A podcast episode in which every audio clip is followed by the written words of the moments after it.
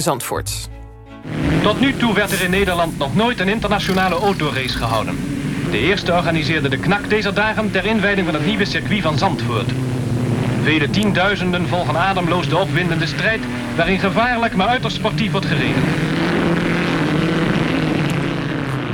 Zo klonk de eerste Grand Prix in 1948 in Zandvoort. En nu, na een lange stilte, keren gierende banden en piepende remmen van de Formule 1 terug op het circuit van de badplaats. Schrijver Pieter Waterdrinker komt uit Zandvoort en zit nu in Rusland aan de lijn om ons bij te praten over het circuit. Pieter, goedemorgen.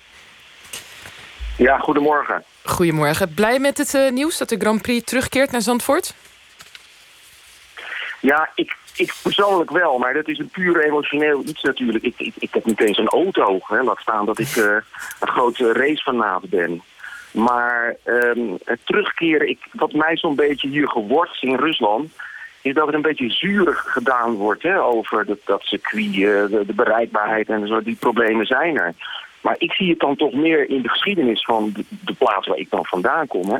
Ja. Um, in de jaren 30, eind jaren 30 is dat, is de, is dat circuit, wordt als het ware de, de basis ervan gelegd, wordt in een stratenrace.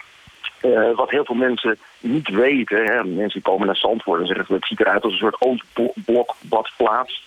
Maar dat was in de 19e eeuw was dat een opulente badplaats met, met, badhuizen, met theaters, uh, met uh, ja, een somptueuze 19e eeuwse sfeer zoals je dat had in Oostende of in Biarritz. Hè. Er gingen zelfs uh, treinen vanuit Zwitserland, het Basel, rechtstreeks naar Zandvoort toe. Ja. Uh, keizerin Sisi, hè, Elisabeth van Oostenrijk, is daar uh, twee keer wezen kuren. Ja. Dus in de jaren dertig ook, toen voor het eerst dat circuit als het ware een stratenrace werd gehouden, vond dat plaats in een soort decadente sfeer. Hè. De jaren dertig, vlak voor de Tweede Wereldoorlog, was, uh, ik heb onlangs is er een roman van mij herschenen, of uh, opnieuw verschenen, Duitse bruiloft. Waarin ik uh, als het ware dat Zandvoort van de jaren dertig een soort cocktail van de Tweede Wereldoorlog noem. Je had een hele grote Duitse presentie, je had een hele grote Joodse presentie. En tegelijkertijd na Winterswijk geloof ik het hoogste aantal NSB'ers. Ja. En ik, dat, ik zie dat circuit dan ook in die sfeer. Hè, dat in de jaren dertig uh, Klaus en Erika Mann kwamen daar naartoe. Als je Christopher Isherwood, Engels schrijver, leest. Die heeft erover geschreven. En we zijn dus nu weer zoveel jaren verder. En ik heb zelf dat circuit meegemaakt in de jaren zeventig. De gloriedagen. En ik vond dat eigenlijk altijd wel gezellig. En, ja, die problemen met die bereikbaarheid, die waren er destijds ook. En uh, ja, daar moeten we het maar mee doen. Ja, Pieter, uh, de, dat circuit, wanneer is dat aangelegd? Wanneer is het begonnen? Wanneer zijn we nou, begonnen met aan te leggen? Dus, hè, in 1939 had je, had je de eerste stratenrace. En uh, de toenmalige burgemeester van Alphen die had toen al het plan uh, geopperd uh, om daar een permanent circuit neer te leggen. Ja, toen kwam de oorlog tussen, zoals je weet. En in 1940 is men begonnen met, met al die huizen aan de boulevard van Zandvoort, maar ook in België en de rest van Nederland in het kader van de Atlantic Wall, om die huizen op te blazen, 200 meter het land in. Dus al die opulente hotels waar ik het over had en die badhuizen, die zijn allemaal verdwenen. En die meneer Van Alphen die bleef aan in het begin van de oorlog en die wist de Duitsers ervan te overreden om een paradestrasse te maken in de duinen. Een overwinningsstraat. Dus als, de, als Hitler zou zegevieren, kon daar de parade gevierd worden. Daar heeft hij ze mee een beetje de maling genomen, want uh, hij heeft dus dat puin laten leggen in de duinen, uh, laten storten als basis voor het circuit. En daar is men in 1940 mee begonnen. Ja, de oorlog kwam ertussen. En in 1948, meen ik, eh, was dat klaar. Hè? En, maar... en, sindsdien ligt dat circuit daar. Ja, maar dit klinkt wel echt te mooi om waar te zijn. Want je zegt dus eerst, uh, Zandvoort was een prachtige badplaats.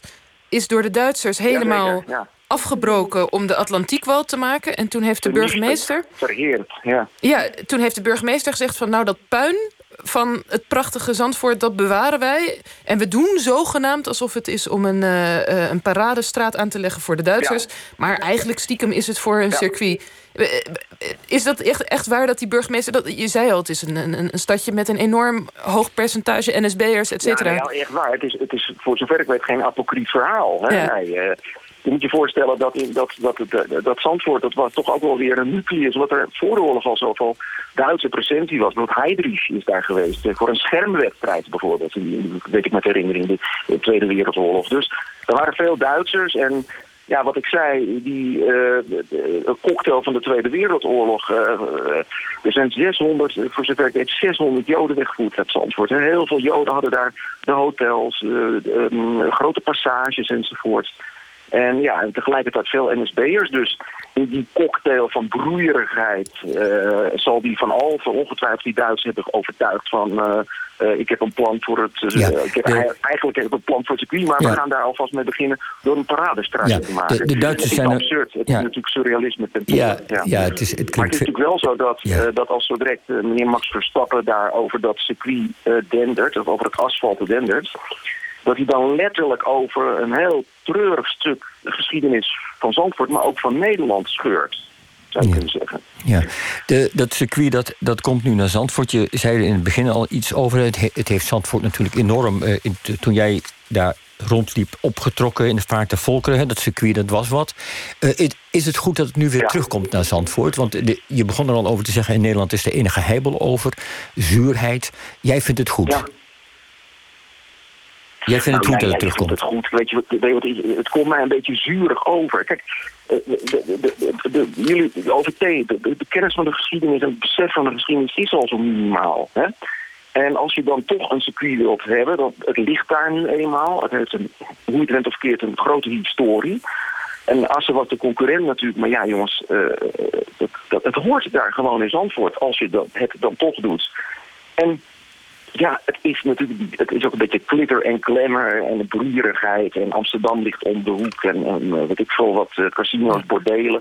Uh, mooie pizzapoesen, ja, dat mag ik misschien niet zeggen, maar uh, dat hoort er allemaal bij. Die, ja, en, en dan nog... En we vinden dat fantastisch als het in, in Monte Carlo plaatsvindt. En nu hebben we een keer de mogelijkheid om het weer te resurrectie, hoe je dat, de heropleving van de iets. Ja. En ik zou zeggen, jongens, dit is ook de kans voor Zandvoort om daar om dan eindelijk eens een keer die badplaats ook... want het is toch uiteindelijk Amsterdam aan zee... Uh, om dat een ander gezicht te geven. Dat zou een ideale uh, positie zijn, waarbij je dan ook natuurlijk die bereikbaarheid kan meenemen. Goed. Dus je zou het ook als een soort stimulans kunnen zien om eindelijk een keer die schandvlek, want dat vind ik toch echt hoor. Dat, hè, ik woon natuurlijk in Rusland en Sebastopol, de Krim, is helemaal door de Duitsers vernietigd, maar later helemaal weer opgebouwd in, in een prachtige staat. En wij hebben onze kust, en Zandvoort is daar een voorbeeld van, natuurlijk gewoon in de jaren 50 volgeplemd met afschuwelijke revolutiebouw, zoals dat heette. Goed. En uh, Pieter. ja, nou, ik wil niet zeggen dat het één op één is, maar we kunnen misschien die Formule 1 uh, herreizen is, aangrijpen om eindelijk eens een keer die badplaats een ander gezicht te geven. letterlijk ook. Prachtig, dat is een mooi idee. Dit is, dit is het begin van de renaissance van Zandvoort als de mondaine badplaats. Bedankt, Pieter Waterdrinker. OVT, een programma over de onvoltooid verleden tijd.